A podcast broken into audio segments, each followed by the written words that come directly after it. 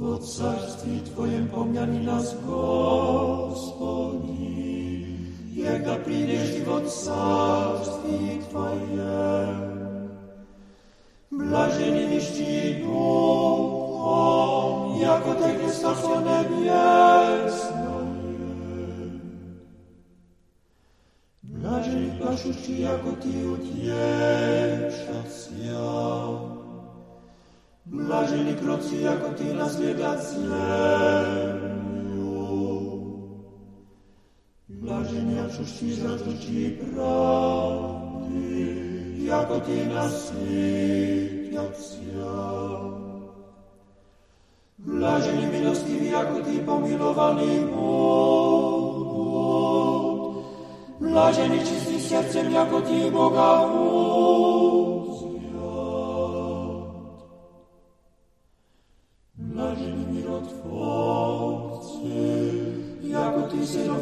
daleko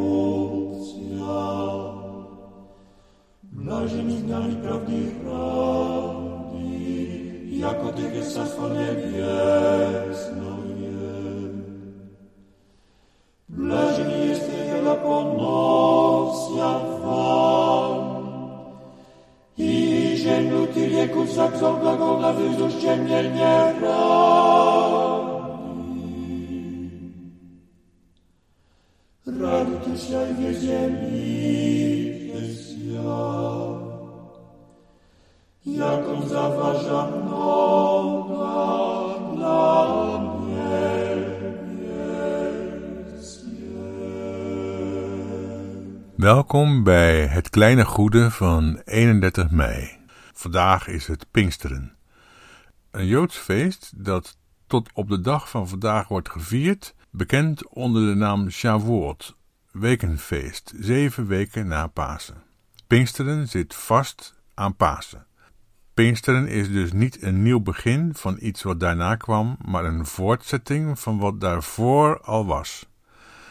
We lezen het eigenlijke Pinksterverhaal en de consequentie daarvan en tenslotte de aanleiding daartoe. Maar eerst een moment van gebed, een gebed van Tom Naastepad. Niet om een gemoedelijk leven vragen wij u, maar dat uw waarheid blijken zal, die vrede sticht en machten ontgoochelt, die mensen tot kinderen maakt en kinderen tot zaligen. Uw waarheid, zij is niet verblindend, zij zweept niet op, zij drukt niet ter neer, maar werd zelf geslagen, kreeg het geduld als kleed, werd als een zaad in de winter. Maar laat uw waarheid blijken, de lente komt nooit zo vroeg als voor wie in haar blijven geloven. O hemel, o aarde, waarheid en liefde roepen elkander aan. Zingen wij lied 360 uit het nieuwe liedboek Kom Scheppergeest.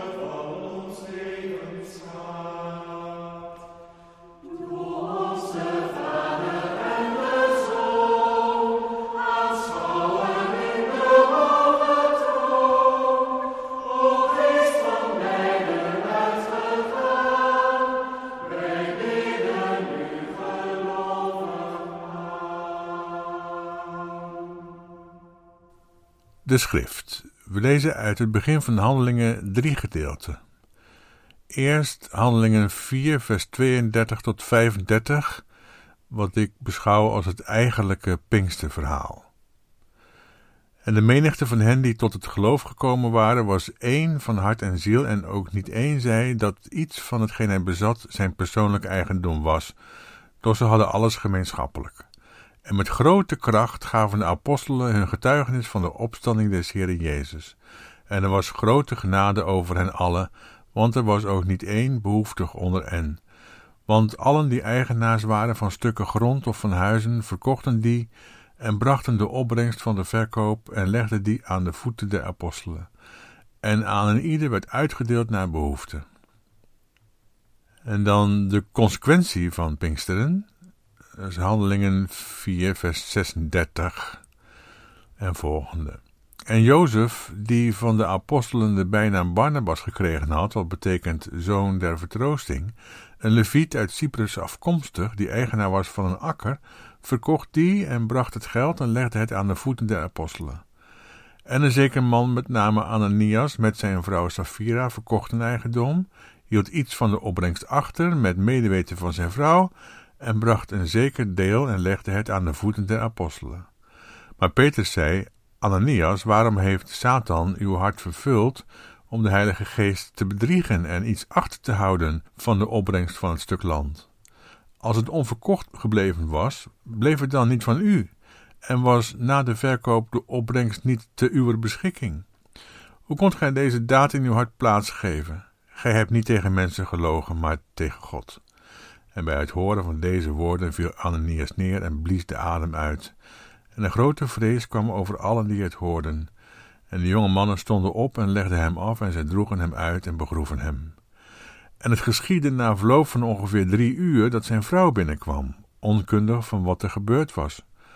En Petrus antwoordde haar, zeg mij, hebt gij het stuk land voor zoveel verkocht? En zij zei, ja, voor zoveel.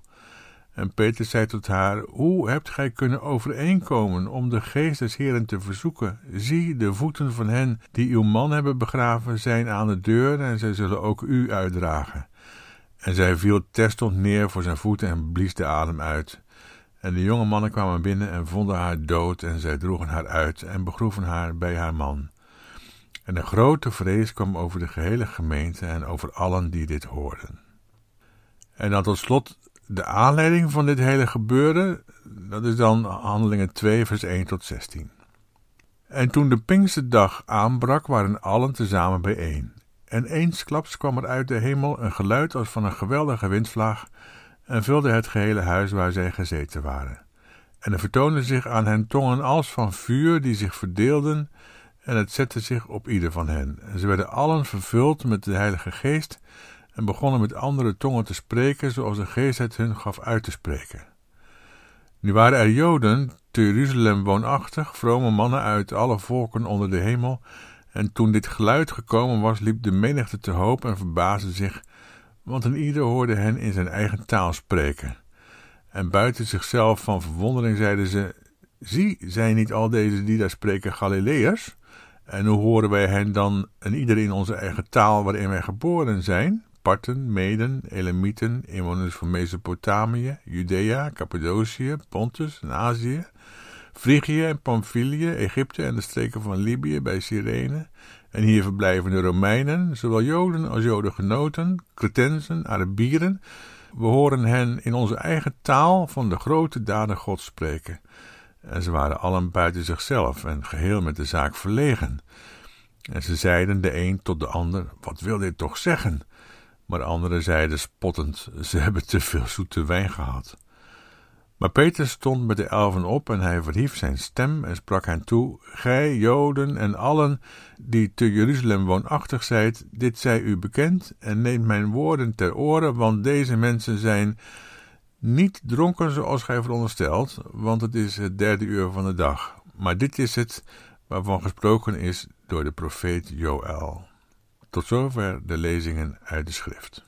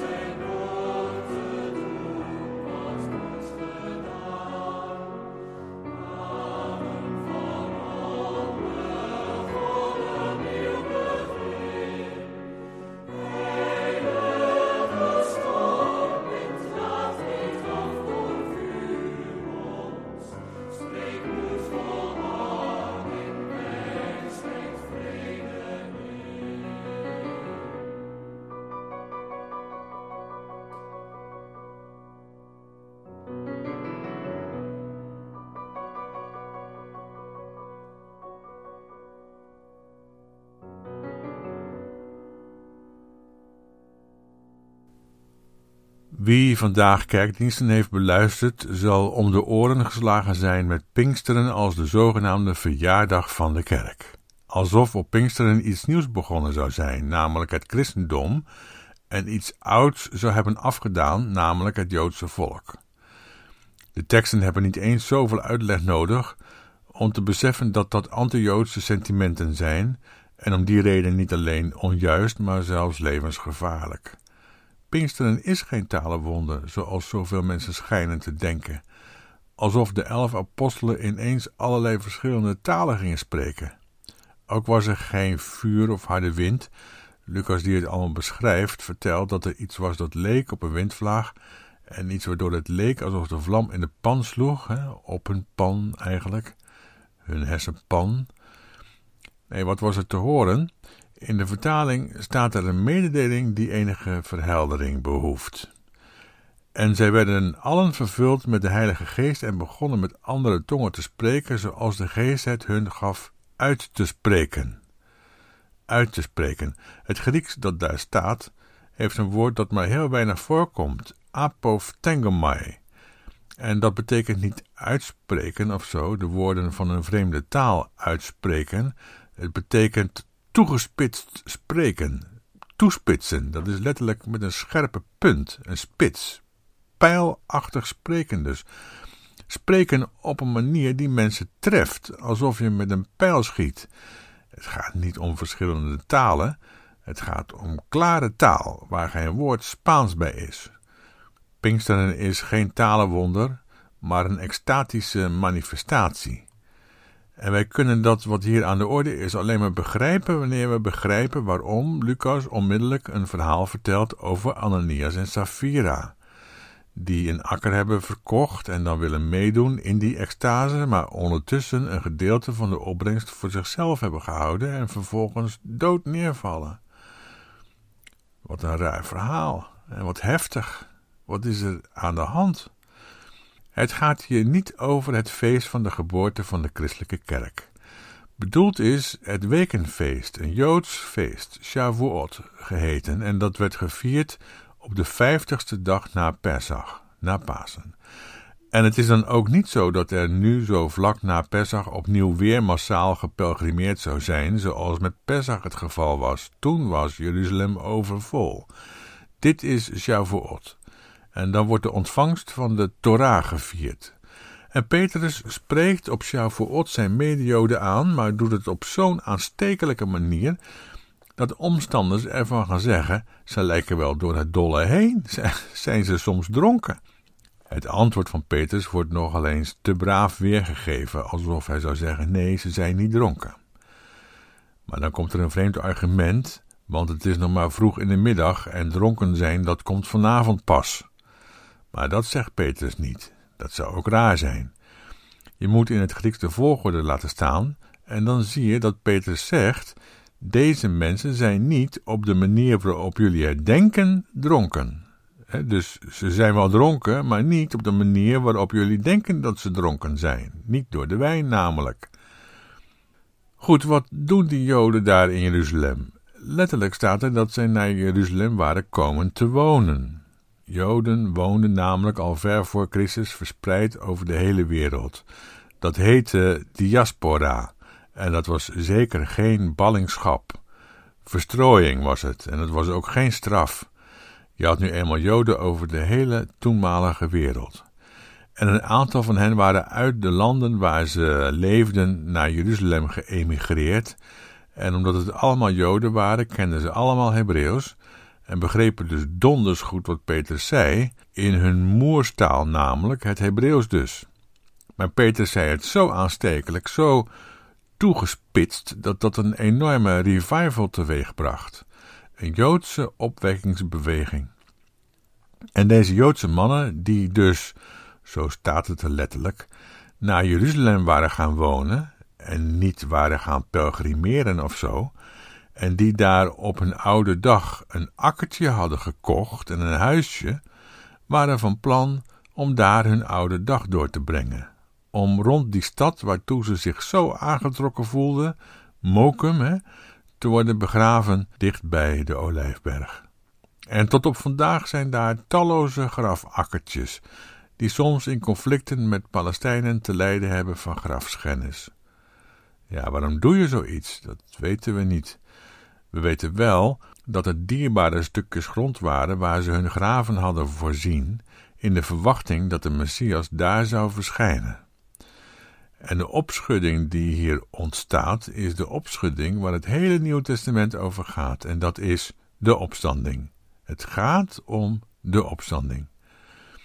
U moet zich voorstellen dat vrome Joden, dus ook deze Joodse mensen die een stukje grond in of rond Jeruzalem hadden gekocht, niet bedoeld om daar peen en uien te gaan verbouwen, maar als grafakkertjes, deze vrome Joodse mannen, zo worden ze genoemd, leefden in de stellige verwachting van de komst van de Messias, de zoon van David, die een einde zou maken aan de oorlog en die bij zijn komst shalom, vrede zou brengen. En om die reden, omdat het Joden waren die in de Messias geloofden, moesten ze dus niets hebben van die rabbi Jezus van Nazareth. Want die was als een loser aan een kruis gespijkerd, vernederd tot op het bot. En zo konden zij zich niet Davids zoon voorstellen. Dat was een, schande op het blazoen van de komende Messias. En tegen die teleurstelling werkte de opstanding als een geweldig medicijn, om niet te zeggen amfetamine, een, een stroomstoot van een stroomstootwapen, als door een pijl getroffen. In de opstanding, de opstanding van de gekruisigden, werd plotseling duidelijk dat de Messias die komt anders is dan zij hadden geloofd en gehoopt en verwacht. Dit zijn de laatste dagen, zegt Petrus dan. Dit is het wat in Joël wordt aangekondigd: vuur en omwenteling en vernieuwing. En alles zal anders worden. En die belofte geldt niet alleen u, maar ook de Samaritanen en de volkeren en tot aan de, de uiteinden der aarde. Het, het gaat niet om de shalom voor dit land, maar om de shalom voor de hele aarde. De Torah is nu tot volle geldigheid gekomen en geldt de hele kosmos, de hele volkerenwereld. De Messias, zoals die is geopenbaard in Jezus, de gekruisigde, die niet dood is, maar leeft, zal komen. Komen. En het wordt dus niet de eindeloze strijd van Israël tegen de volkerenwereld, maar het wordende en komende Messiaanse Rijk vindt zijn fundament in het tot verzoening zijn gebracht van Jood en Griek, in het kruis van Christus, de opgestane. Zijn komst is aanstaande.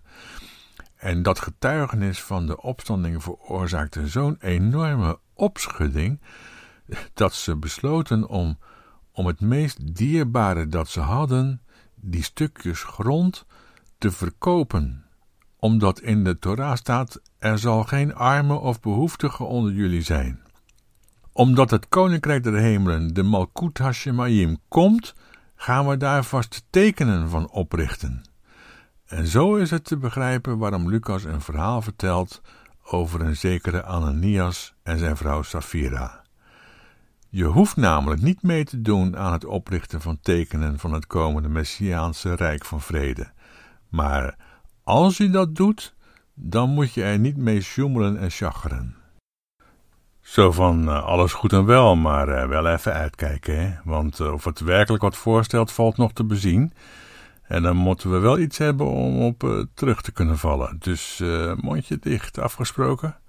En als Safira komt vragen waar haar man toch blijft, vraagt Petrus nog een keer: Is dit het bedrag waarvoor je het akkertje verkocht hebt? Ja, dat is het hele bedrag. O, de voeten van hen die een man uit hebben gedragen zijn alweer vlakbij. Jullie hadden het toch helemaal kunnen houden, maar nu doe je afbreuk aan het enthousiasme van het werk van de geest. Nu maak je er weer een berekend zaakje van. Opportunisme, nuchter.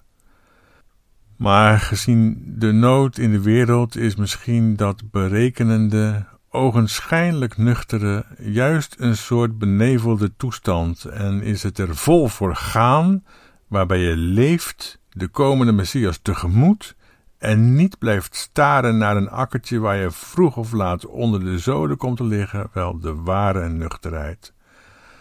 Als de gekruisigde niet dood is, dan hou jij je ook niet bezig met de dood.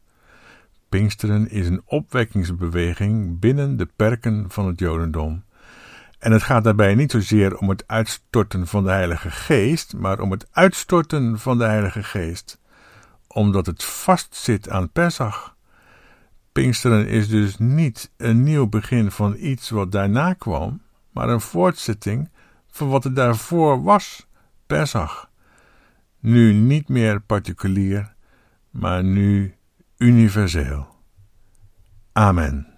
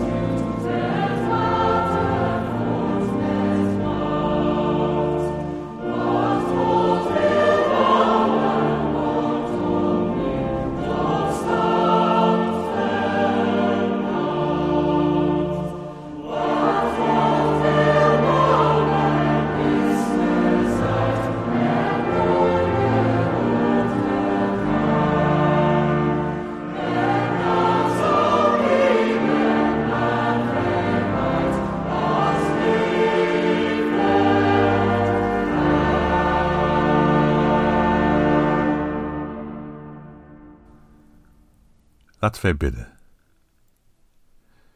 Diegene waarvan we niet weten of u er bent en die we niet kunnen bewijzen en die zich niet gedraagt als de goden, maar heel anders en ons dus niet uitput en afmat of om offers vraagt, maar die ons op handen draagt en lief hebt, tot diegene, tot u, willen wij ons richten in ons gebed. Omdat u niet mensloos God wilde zijn, zijn wij niet godloze mensen. Steek ons aan met uw vuur. Schenk ons een warm hart en het hoofd koel, want het is te vaak andersom. Gedenk ons in uw koninkrijk, o God, gedenk de armen van geest, de rouwenden en de zachtmoedigen, degenen die hongeren en dorsten naar de gerechtigheid en om die reden worden vervolgd.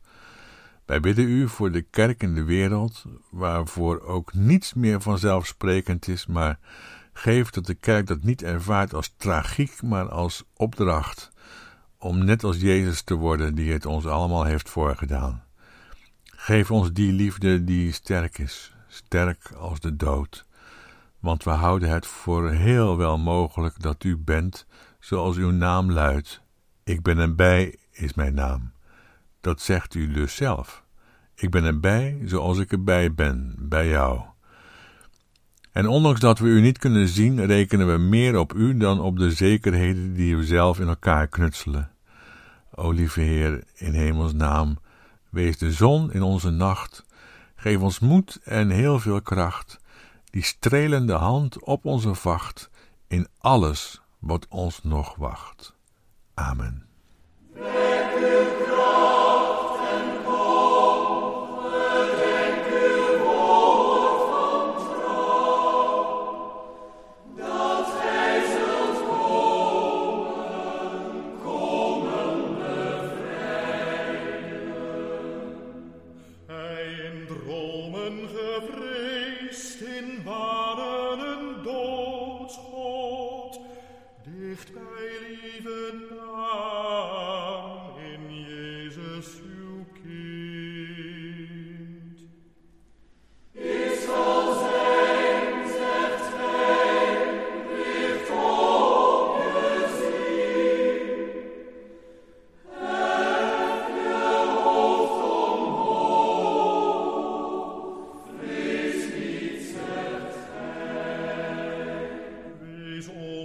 heaven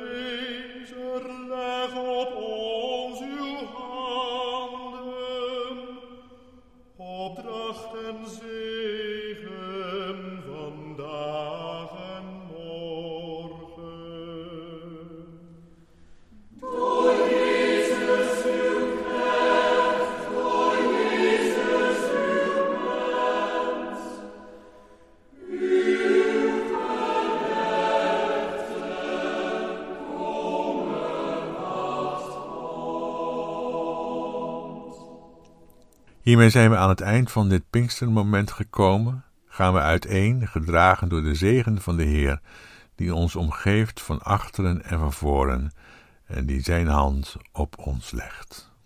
Amen.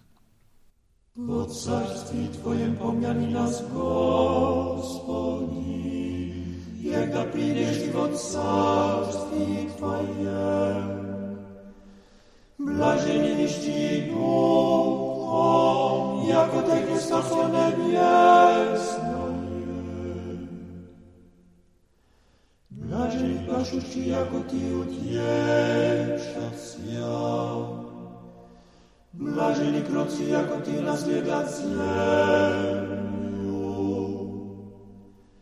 Blażeń jaczuć ci za to ci prawdy, jako ty nas wiedać. Blaženi milostivi, ako ti pomilovaný Bog. Blaženi čisti srdcem, ako ti Boga uzviat.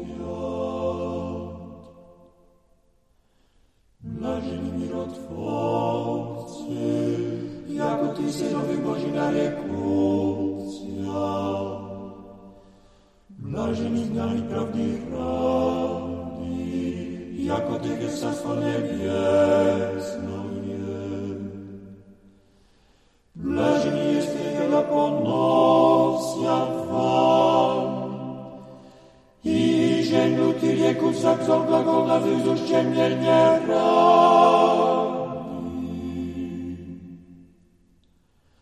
Radujcie się w ziemi jest ja, jaką zaważam